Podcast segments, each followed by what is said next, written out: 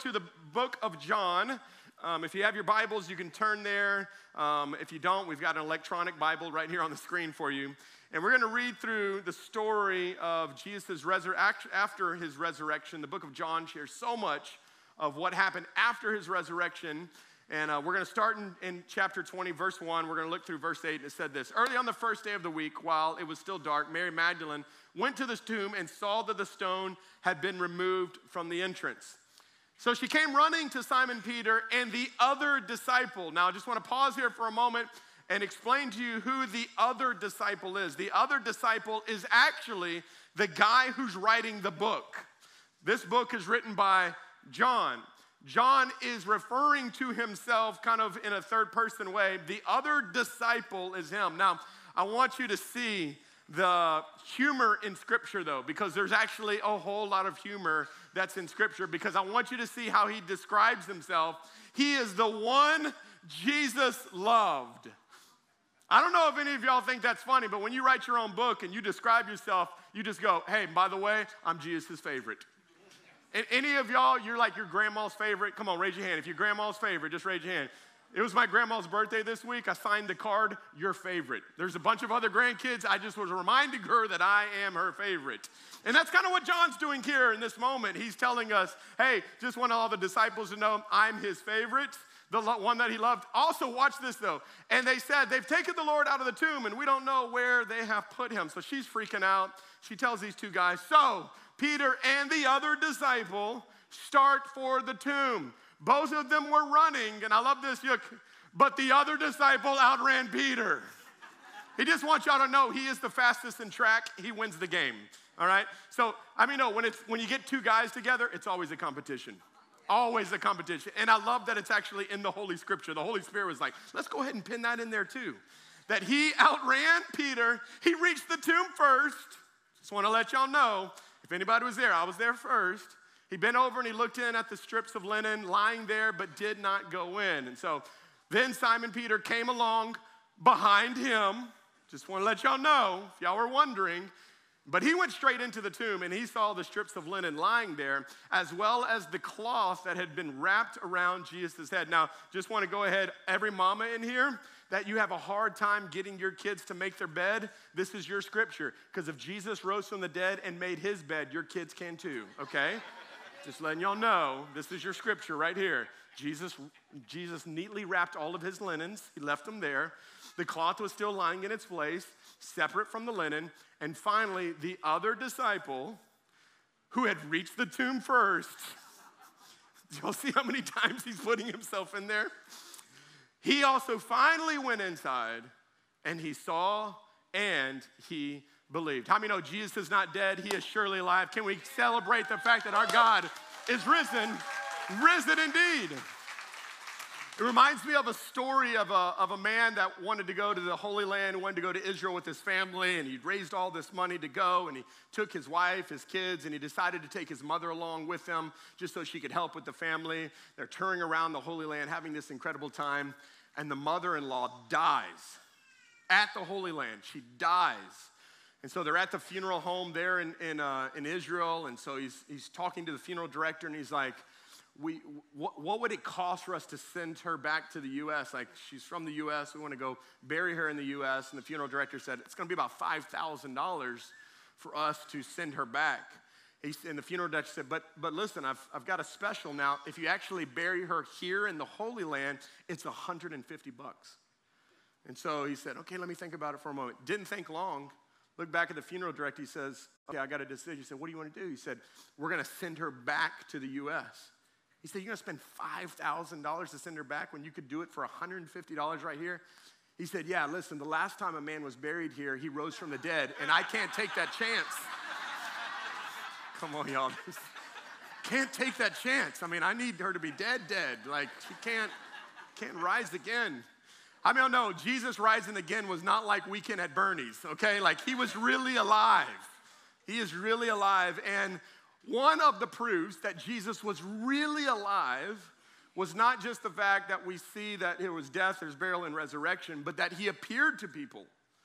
And uh, I've never preached this message before where we talk about not only the fact that he is risen, but the fact that he appeared to people. There is a lot of theories out there that the resurrection was kind of a hoax, that whether the disciples stole the body, or there's actually a, a, theory called the hallucination theory that, that the people who saw him were hallucinating. Now, listen, if there were like two or three that hallucinating, okay, maybe they were on drugs. But, but I want you to see here what scripture says about this. Look what uh, the Apostle Paul wrote in 1 Corinthians 15. He said, Everybody, help me with these white, letter, uh, white words here. Christ, Come on, let's say you're 930. Let's go. Christ? There we go. For our sins, just as scripture had said, and he was, and he was from the dead on the third day, just as the scriptures had said. Now, watch, he's going to add something here. And he was, and he was seen. Now, this is huge here because if the resurrection is not true, you don't get this part. But he was seen by Peter and then by the 12. Watch out. He continues and says this. And after that, he was seen. by more than 500 100 people. Two people saw him. Yeah, maybe they were crazy and had some dreams and some hallucinations.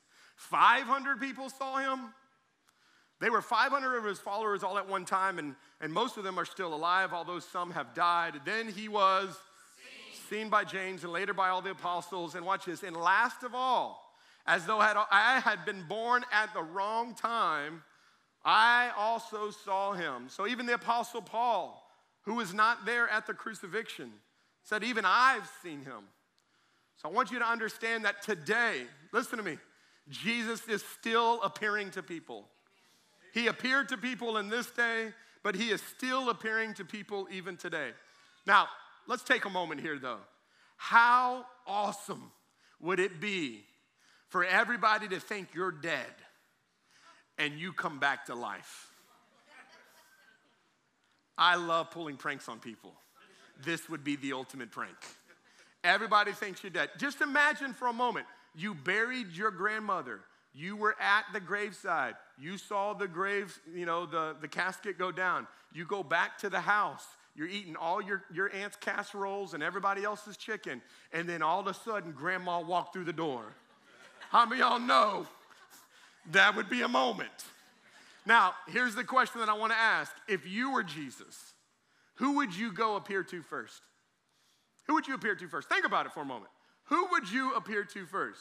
Now, I, I, love to put myself in scripture because I think it's, it's always fun to kind of put yourself in that moment and think through, like, what would, what would I do? Now, I'm gonna tell you right now, the first person that I think Jesus should have showed up to, but actually, if you go read all of scripture, he never even appeared to, as far as we know from scripture, is Jesus never appeared to his mom.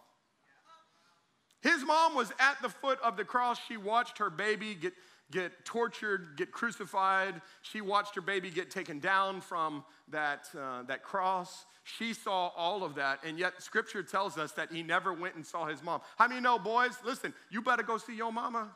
How many y'all know when Mary got to heaven, she slapped Jesus? Boy, you never showed up and came and told me anything. Yet again, that's not true. I don't know if it happened or not. I'm just, I can only imagine that Mary maybe was a little mad. Like, I brought you into this world. I could have taken you out, but God took you out, but you left and you didn't show up. So, Mary, he never showed up to Mary, never showed up to them, as far as we know. The second thing, though, is I would go show up. If I was Jesus, I would go show up to Pilate. If y'all know the story, Pilate is the one who actually um, was the guy that said, he's going to be crucified. He was the one that executed the judgment at the very end. Now, if you know anything about the story, let me help you. If you don't, if you never read it, I'll help you here. Pilate's wife did not want Jesus to be tried. She actually went to her husband, like every good wife would do, and said, Don't you do this. And like every good husband, he did not listen to his wife. And I think when he did not listen to her the first time, I think she said, That's strike one. Now, here's the deal in the middle of the trial, go read this for yourself, it's in Matthew's account. In the middle of him trying Jesus, she slipped Pilate a note. It's in scripture. You can go read it yourself. We pass over it so quickly. She slipped him a note. Now, we don't know what was on that note. I'm gonna tell you what I think was on that note strike two. now, if I'm Jesus and I show up I want to go see Pilate, and you know what I want to say? That's strike three. That's strike three. But Jesus didn't go see Pilate. He didn't go see Mary. let me tell you the other people that I would want to go see. I would want to go see the Jewish religious leaders. Because Pilate wasn't the only one who sent him to the cross. If it wasn't for those Jewish religious leaders, we wouldn't be in this issue. The Jewish religious leaders are the ones that got Judas to betray Jesus. They're the ones that falsely accused Jesus. I mean, they were going after Jesus because they were so threatened by him. Now, here's the funny part the Jewish leaders are divided into two sects of people there's the Pharisees, and then there were the Sadducees. Okay? It'd be sad to be a part of the Sadducees, but that's who they were. The Sadducees had a theology that they did not believe in bodily resurrection. So if I was Jesus, they did not believe that anyone could ever be resurrected again. And if I was Jesus, I'd go find every Sadducee and I would go, boom! boom! I'm here. Like, what do you do? What do you do? But Jesus never showed up to any of those. Never showed up to the kings, to Pilate, to Pharisees and religious leaders. He never showed up to Mary, his own mother. Today, I want us to actually look at some of the people he did show up to. Now you're like, Pastor Josh, he showed up to 500 people. I know, we'll be here till four, but just stick with me, okay? I want to show you three people. Three people that Jesus showed up to. Very kind of unlikely people, and I think we can all relate to every single one of them. And the very first person that he ever showed up to was a woman. Uh, we just read a little bit about her. Her name was Mary. And I want us to read in John chapter 20. John chapter 20, verse 11, and it says this Now Mary stood outside the tomb, and what is she doing? She's crying. You just read a little bit of the story just a minute ago. She thought Jesus literally had been captured. She thought someone had come in and stolen the body of Jesus. So she's just deeply in stress and she's weeping. And she's been over to look into the tomb and she saw two angels in white.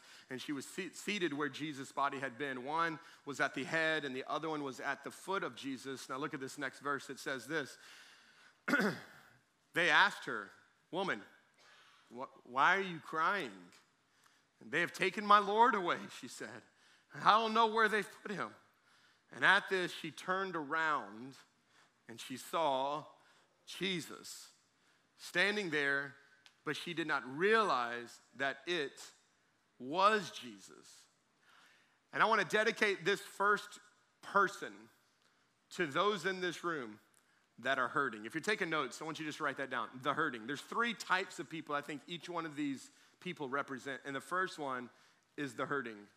And I want to talk to those who are in this room and maybe you're online and you're just in a place where you're hurting. You're going through some pain, you're going through some hardship right now. And here we are, Mary is in this moment. Mary had been delivered from not only one demon, seven demons.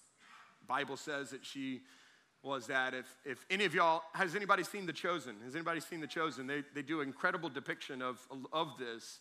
Now, we don't know if that's really how it happened, but just an incredible depiction of Mary Magdalene and, and her encounter with Jesus. So, so you can imagine how near and dear Jesus is to her heart of what he saved her from, delivered her from. And here it is. Um, he's gone, and she is so broken. She's so hurting because this is the, the, the God that she loves. And I, and I know with a room that is filled with this many people, those that are in here, there's many of you in here. Listen, we put on our good old Easter outfit, but on the inside, you're hurting. You can say all the right things and look the right part, but if we're honest, you're, you're, you're really struggling. Now, whether that may be because of a death or a, a diagnosis or debt or a divorce, or maybe there's just something even going on inside of you internally, but there's just this, this brokenness and there's this pain that you're walking through and you don't really know how to process it. And oftentimes we can think that our pain pushes Jesus away. Hey, listen to me. Your pain draws Jesus to you. If you don't believe me, look, look what it says in Psalms 34, verse 18. It says this. Everybody help me here. It says, The Lord is, uh, can we put that scripture up? The Lord is close. close. Do we have that scripture? There we go. Thank you. The Lord is close. To the who? The Lord is close to the brokenhearted, and he saves those who are crushed in spirit. The Lord is close He's close to you. Now, whether you know it or not, I, I, think all of us come to this place in our life where when you are, you feel crushed, you feel pressure, you feel like there's so many problems on you that we can also often ask ourselves this question God, where are you? God, where are you? And I just want you to know He's closer to you than you realize. And here she was weeping and mourning. And what she failed to realize is as soon as she turned around, there's Jesus. And I wonder how oftentimes we miss Jesus because we're not looking for him. So I want you to, I want you to write this in your notes. Jesus isn't far away from you as you think, so you need to look for him. He's not as far away as you, as you think he is. Whatever pain you're walking through, just realize Jesus is closer to you than you can even imagine in this moment. And, and how many of you have walked through some pain in your life? And maybe it was to the point where you didn't know if you were going to make it. And now you're a little bit uh, uh, uh, moved away from it. You're on the other side of it. And you look back. And at that time, you didn't think God was with you. But now that you look back, you realize God was closer to you than you could even imagine. And so, for those in here that are in a breaking point right now where you feel like you're going through so much pain in your life, I need you to hear the words that are coming out of my mouth. Jesus loves you. Jesus is with you. Jesus is for you. Jesus is close to you. He's there. And we get this from the story of the garden when he comes and he rises again. The second person that I want us to look at that Jesus appears to is one that we actually, I think, relate to more than we want to claim and that is a man by the name of Thomas. We all know him as what? Doubting, Doubting Thomas. Now, listen, I feel bad for the brother. The brother had one moment where he doubted, and all of a sudden, that name got attached to him for his entire life. Now, listen, there is nobody else in Scripture that had one bad moment and that got named to them the rest of You didn't get like mumbling Moses. You don't get that. You didn't get petrified Peter. You didn't get that. David killed someone and he got man after God's own heart. Like, what is up? If I'm Thomas, I'm having a moment with God when I get up to heaven going, what is up with this? Why do I get labeled by the one moment where I just asked a question? And yet we see this, we see that, that God goes after the doubting. That's number two, the doubting. Are those who are struggle with, with unbelief. Look with me in chapter 20 again in verse 24. It says this Now Thomas, one of the 12, watch this. Yet again, I find humor in all of Scripture. Was not with the disciples when Jesus came. I mean, no, that's a bad time to go for a grocery run. They, he literally comes back and they're all like, You won't believe it. And he's like, Tell me what happened. Jesus showed up. Don't you be lying to me. No, I'm telling you, Jesus was here. Think about it. The one moment Jesus decides to show up and you like you went to the bathroom. Like, we don't know where Thomas was. All we know, he wasn't there.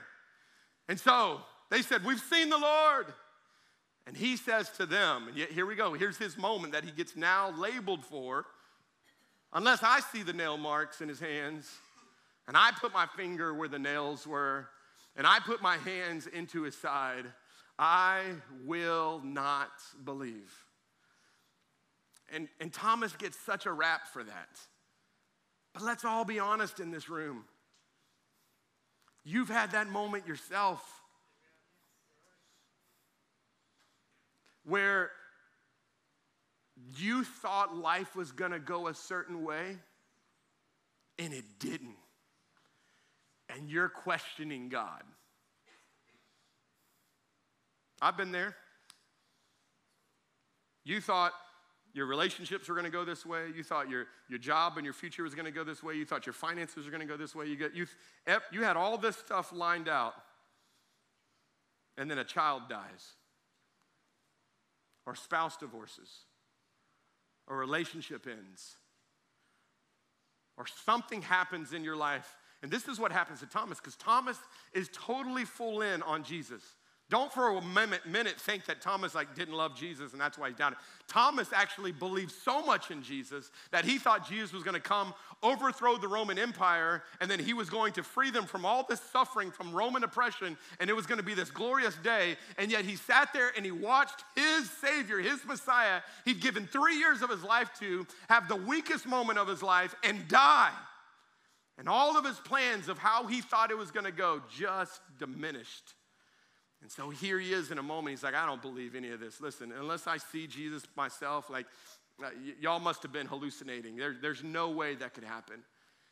And I think we can all be there in our own lives where things have not happened the way that you thought they would happen, and you ask the question, Why, God? Where are you, God? What's going on? But I've got good news today. Jesus isn't turned off by your doubts. If anything, your doubts yet again draw him to you. So if you're in a place here and you're like, I really don't know about this Christianity stuff, I really don't even know a lot about this Jesus stuff, man, I'm just here because it's Easter and someone invited me, or I'm just here because I'm just really curious, welcome. I'm so glad you're here because Jesus would have came to you too. Jesus loved Thomas so much. Think about this. Jesus came back again because he wanted to meet with him. Look, look just a couple verses down. In verse 26, the next, next verse, it says this. So a week later, his disciples were in the house again, and Thomas was with him. Come on, Thomas, finally there. Okay. I think after that, Thomas was like, I ain't leaving. I ain't leaving. Y'all can go get Chick fil A. I ain't leaving. I'm staying right here. I ain't going nowhere. And so finally, a week later, I love this. Yet again, humor in scripture, right? The doors were locked. Just take note of this because there's details in scripture that we can oftentimes overlook. The doors were locked. And Jesus came and stood among them and said, Peace be still. Do y'all not see the humor in that moment? Jesus did not use the door to walk in. He just walked in and he was like, Peace, guys. And they were like, What? I don't know about y'all. I need to go change my pants. Um, I need some peace. Jesus walks into the house, didn't knock, didn't open the door, just showed up and said, Here I am. And I want you to see where he directs his conversation, because this is so huge here. Because he came once, Thomas wasn't there. So when he comes back the second time, guess who he goes after? Thomas, of course.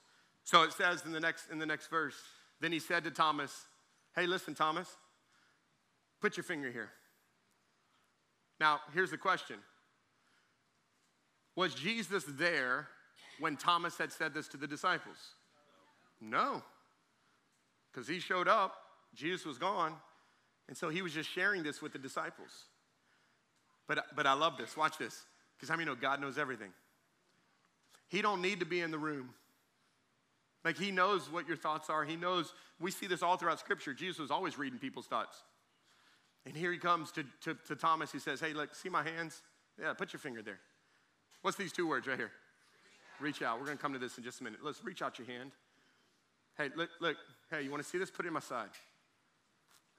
Stop doubting and believe.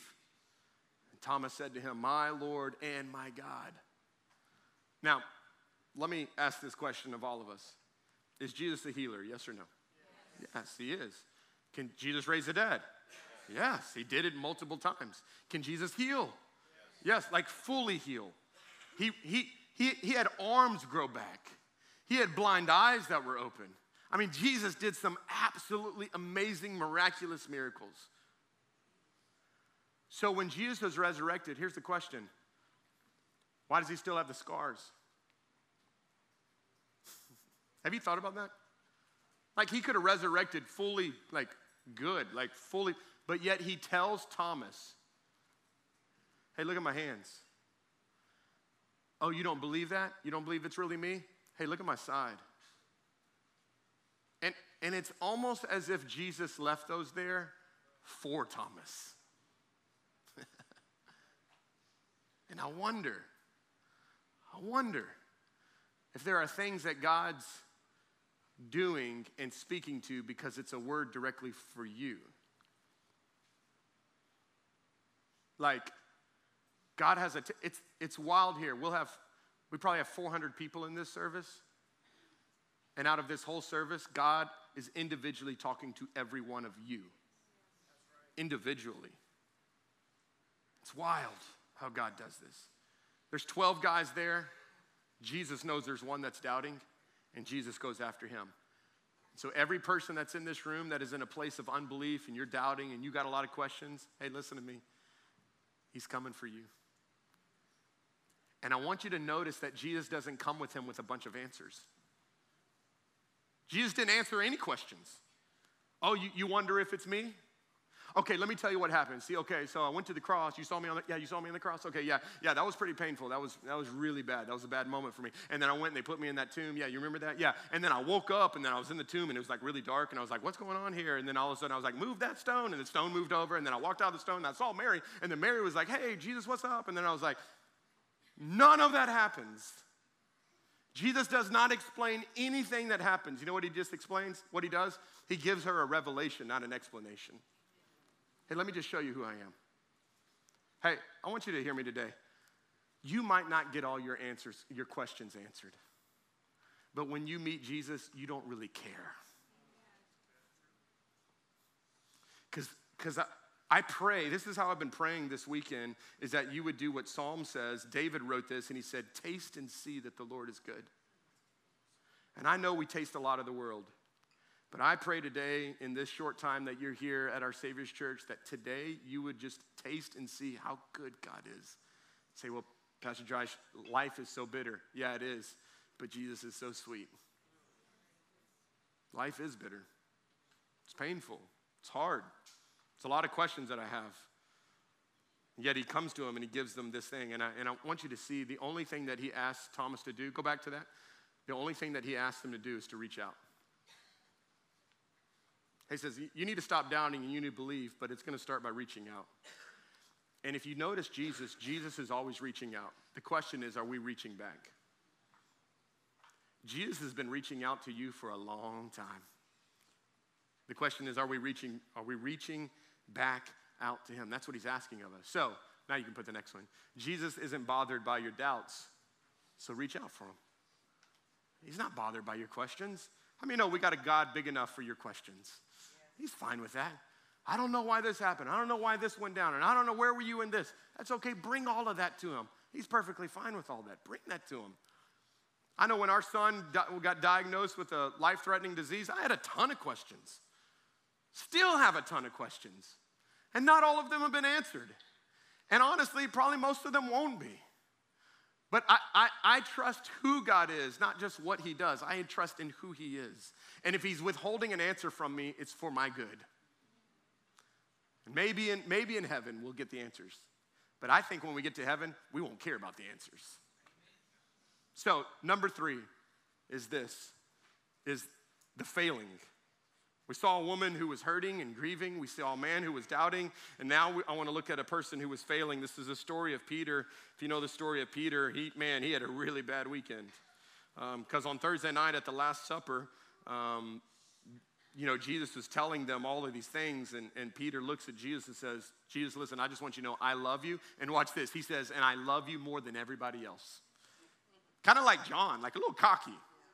I love you more than all of these jokers here. I got you. And Jesus looks at Peter and he's like, Oh, Pete, you're going to find out real quickly that you don't love me as much as you think you do. There's going to come a moment where you're going to deny me. Never. Yeah, actually, you're going to deny me three times. Oh, there's no way. I'm telling you, Jesus, I love you more than all these guys. Okay, I'm just letting you know it's going to happen. And as you know the story, it does happen. He denies Jesus three times. And if you actually, if you actually look at scripture, the last time he denied Jesus, it was actually right beside Jesus. Think about that moment where Jesus just looks at him and I don't I, I think Jesus had just great compassion, like, I told you. And so when Jesus rises again, he's so consumed with Mary he is so focused on Thomas. But watch this scripture. Look at this. This next scripture says, But the angel said to them, Don't be alarmed. You seek Jesus of Nazareth who was crucified. He's risen. He's not here. This is great news. See the place where they laid him. But watch this. But go and tell his disciples and no other disciple gets called out. None except Peter. Go tell all the disciples. Hey, can you just make sure though? Tell Peter. Why do you think that he was so concerned with Peter? And I'm going to tell you why I believe that's the case. Because yet again, all of us have been in this moment in our lives where you have failed. You have miserably failed. And you know what comes with failure? Shame. Shame and guilt. And Jesus, the moment he rises again, he makes sure that the angels say, Hey, make sure all the disciples know, but dear God, make sure you find Peter because I know shame is gonna wanna kick him out. It's gonna wanna get, because how many know when you fail, you this is what we all say I'm done. I'm done with this. I'm done with this. I can't tell you how many people have quit following Jesus because of their failure. Listen, your failure is the reason you need Jesus. It's the reason you and I need Jesus to come. And watch this your failures don't push Jesus away, they draw him to you because he knows you need him. That's why he went to the cross is the greatest demonstration of Jesus going, You're all screw ups. You're all failures. You're all sinners. So, because of that, I'm paying this because I know you can't pay for it. So, I'm just gonna go ahead and let the cross demonstrate to the world that you are broken people in need of a Savior. So, the next person, someone looks at you and go, Bro, you broken. You need to go, Yes, I know, but because of Jesus, I'm no longer. Because of what He's done on the cross, He's forgiven me, He's healed me, He's helped me. You think your failures drive Jesus away, they actually attract Jesus to you. Because Jesus, after this moment with the angels telling them, Jesus finally does go and track down Peter, and they have a moment. They have this moment. It's a one on one moment where he has this moment with Peter. And look what the question that he asked them. Throw that scripture for me. It says, When they had finished eating, Jesus said to Simon Peter, Simon, son of John, everybody help me with this. Do you do you love me? Now, watch, he adds on more than these. I mean, that's kind of like a, ugh. Because that was the thing that Peter had said at the Last Supper I love you all more than these guys. And so Jesus sitting down now after the failure, and he says, Peter, do you, hey, you love me, right? do you love me more than these? This word love right here is, uh, is has four different Greek words for it, and I want to show you these. Storge love, storge love is a, is a familial love. It's, a, it's the love that you have for your children. It's the love that a family has for one another. It's that storge love. Then you have eros love. Eros love is physical love. It's where you get the word erotic. It's, it's this thing that you have a deep love for something or someone. It's a physical type of love. Then there's phileo love. This is brotherly love or friendly love. It's where you get the word Philadelphia, which is the city of brotherly love. But watch this the last one is agape, which is unconditional love. This is that no matter what conditions are going, no matter what is happening, there's a deep love, sacrificial love. Now, when Jesus asked Simon Peter the question, hey, Peter, do you love me? He said, Do you agape me? Do you unconditional love me more than all these? He's getting to something here. Because Peter, when he told him he would love him at the Last Supper, he says, I love you more than all these. He had used this word agape. I love you unconditionally. Now, what's happened in between that moment and this moment on the beach is Peter's had a failure. Let me tell you what happens when you have failures. When you have failures, you think you can't get back again. You think that's it. You think that it's over. It's what the enemy always comes and feeds us with because now there's disappointment. You feel like that you've disappointed too, too much to really love like you used to love. And so, watch how Peter responds. He says this Yes, Lord, he said, You know that I phileo you.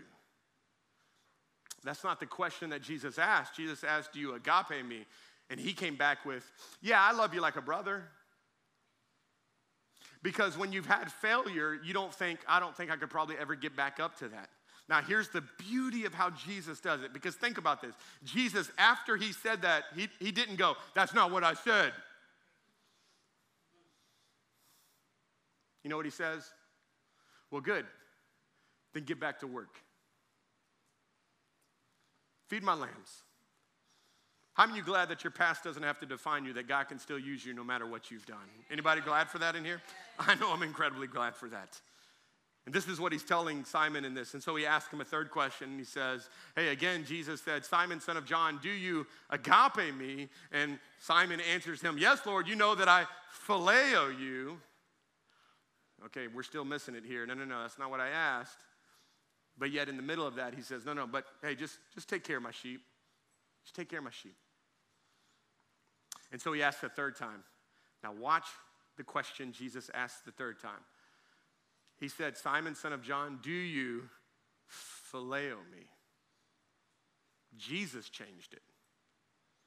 Started with agape. And the last time, the third time, he dropped it to phileo. And this is what this tells me Jesus will meet you wherever you're at. Wherever you feel like you are with God right now, like I feel like I'm so far from God, here's the beauty God will come find you. Oh, I feel like I can only love God this much. You know what God says? Good, then give me that. Because we've bought into a lie that we can only really love God if I can love God with all my heart, all my soul, all my strength. That's what it really means to love God.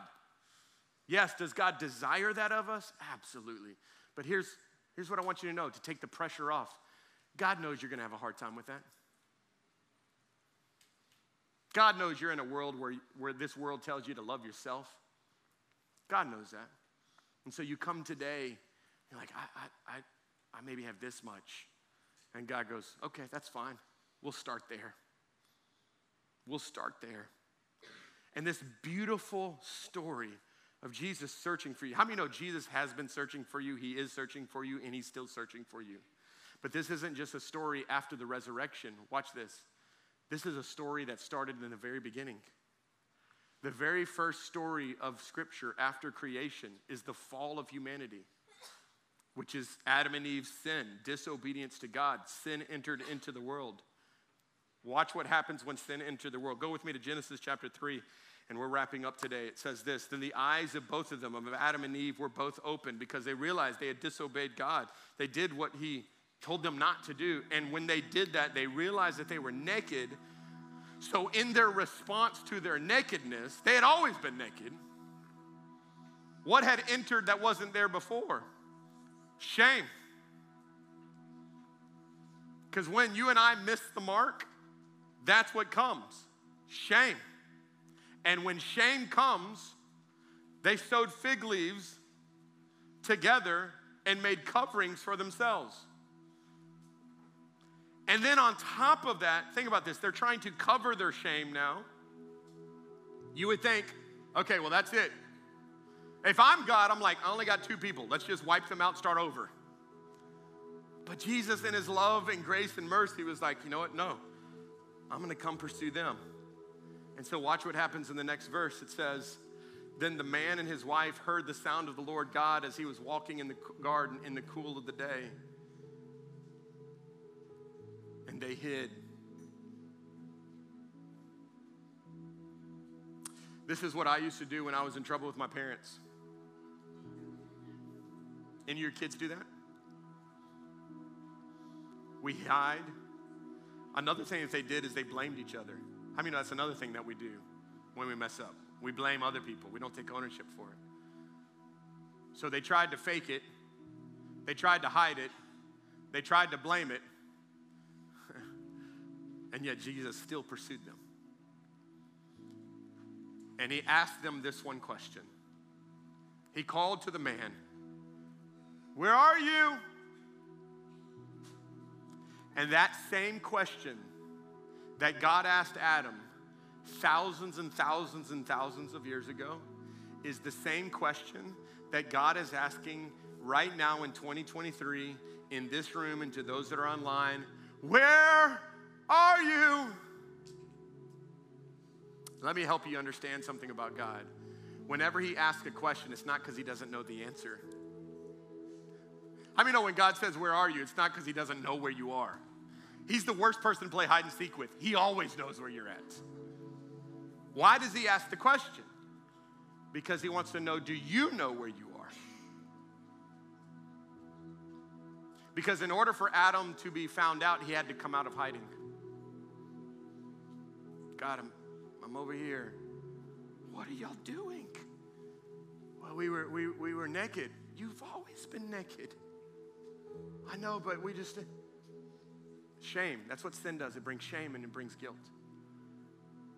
And yet, Jesus was pursuing in Genesis, Jesus was pursuing them when he showed up on the earth, when he came as a vir- virgin through Mary. He was searching for them when he resurrected. And now, watch the last book of the Bible, Revelations, how this all ends. It's our future. It's what we have to look forward to. It says in Revelations chapter 3, verse 20, I stand at the door, and what do I do? What is he doing? Come on. These are, these are one of Jesus' last words he ever wrote in Scripture. I stand at the door, and I'm just knocking.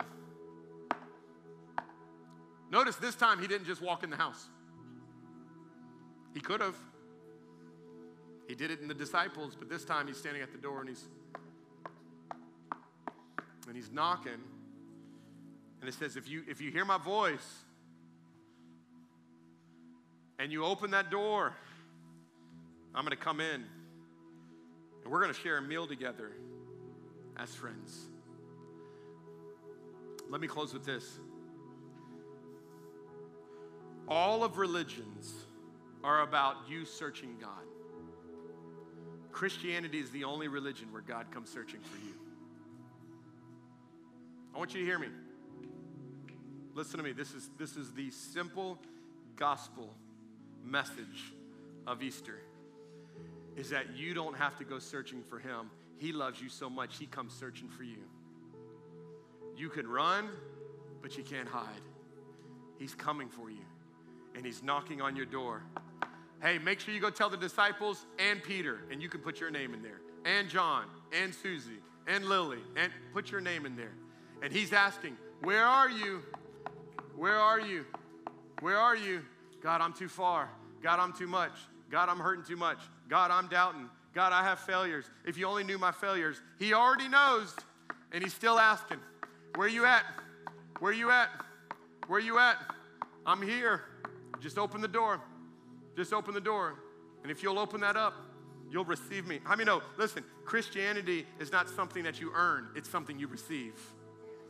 Hey, listen to me. It's not something you earn. You can't go to church enough. You can't give enough. You can't serve enough. You can't help people enough. There's so many people who believe in a 51% gospel, which means this if I do 51% better than my bad, Jesus lets me in. But here, listen to me. How cruel of it of God if you could earn your way into heaven. How cruel is it that he makes Jesus go to a cross for something that you could earn? He makes Jesus go to the cross because he knows there ain't no way you are fixing all of your sins without Jesus. Jesus is your substitute. Jesus is your Savior. And Jesus has done everything that you need to be right with God. It does not depend on you, it depends fully on Him. And how many are grateful He did all the work already? Anybody grateful He's done all the work? He's done all the work. So you just receive it, you believe it, and you say, God, I believe that everything you've done for me. Because here's how you know you're stuck in religion. When you fail, you run from God. You run from church. You run from people. But here's how you know you understand the gospel. When you fail, you run to your daddy, not from him. You run to him. Say, God, I failed. I don't know what to do. God says, I know. That's why I went to the cross, because I knew you couldn't make it on your own. So I want you to do this today. I want you to grab this card. Grab this card one more time. Come on, we're coming to a close. Everybody, grab this just real quick, if you don't mind. And I want to show you how easy this is. Because all of us in this place are in a, in a place where God is, is calling us. So I want you to write this. If you want to write this one last thing in your notes, and that is that Jesus has not given up on you. So give your life to Him. Give your life to Him. My prayer leading up to Easter, all as we've been prepar- preparing for this, is that there would be those in, of you that are in here that are hurting, that are doubting, that are, feel like in a failure, that you feel like, man, God, He's done with me. For you just know He loves you, He's here for you, He's pursuing you, He's searching you. And so here's a moment. This is a holy moment right here. I want you, I want you to hear me. This is a holy moment for those that are online. There'll be a link for this as well. You can do it along with us. But those that are in this room, pull this card out, and, and you're going to see right at the bottom, eh, there's, a, there's A, B, C, and D. And the thing is that all of us in this room are one of these. Everybody in this room is one of these. And I want to show you what these are, and, and then we're going to respond appropriately. A is I'm, I'm already in a relationship with Jesus. There's those of you that are in here, uh, you've already given your life to Him. You've surrendered your life to Him. He is your Lord. He is your Savior. You've committed your life fully devoted to Him. If that's you, then that's, I want you to check off that box. That's, that's A. But I know there's a number of you that are in here that if you're honest, you're B. Is that, man, I, I, I really need to begin a relationship with Him. Listen, I didn't say religion. Going to church doesn't make you saved just as much as going to McDonald's makes you a hamburger. This is, this is a huge, huge moment for you to come into a place of, listen, salvation is not a prayer. Salvation is a lifestyle of surrender to God every single day. And so today can be the moment, can be the start of that. And if you're here and, and, and you want to make Jesus the Lord and Savior of your life, that He comes in and He rules your life, the Bible says He will wash you clean, He'll give you a new start. I want you to check off B. I want to know who that is. And then there's those of you in here that you're C. You're like, man, I just, I need to consider it. Pastor Josh, I, I hear you. I hear what you're saying, but man, I just, I, I really need some time just to kind of think about this. I don't want to just make quick decisions. And I appreciate you saying that. I'm so grateful for you. If that's you, I prayed that our church would be filled with so many people that are C's and D's. Where you're here and you say, man, I, I really don't even ever intend on making that decision. And if that's you, let us know. I'd love to know that. You say, well, if I put that down, man, y'all gonna like call me and chase me and all this. No, we're not. What I am gonna do though is I am gonna pray for you because I know this God will chase you. He's gonna chase you. I don't have to. I'm so passionate about people populating heaven. And I want that to be for you today. So if that's you in this place, I want you to write those down. I want to end today and I want us to pray for those. If you're here in this room and B's your decision and you know that, and I need to begin this, I want you to do this. Would just everybody, everybody bow your heads just in this place and in this moment. Would you, can we just right here in this moment, will, will, will you just join me? Would you just say this after me? Say, Dear Lord Jesus. Come on, we all say this together. Say, Dear Lord Jesus, I believe that you're the Son of God. I believe that on the cross, you took my sin, my shame, and my guilt, and you died for it. And I believe that you faced hell for me so that I wouldn't have to go. I believe that you rose from the dead to give me a place in heaven, a purpose on earth, and a relationship with your Father. Come on, I say this. Say, today I turn from my sins to be born again. God be my Father, Jesus be my Savior, and heaven is now my home. In Jesus' name, amen.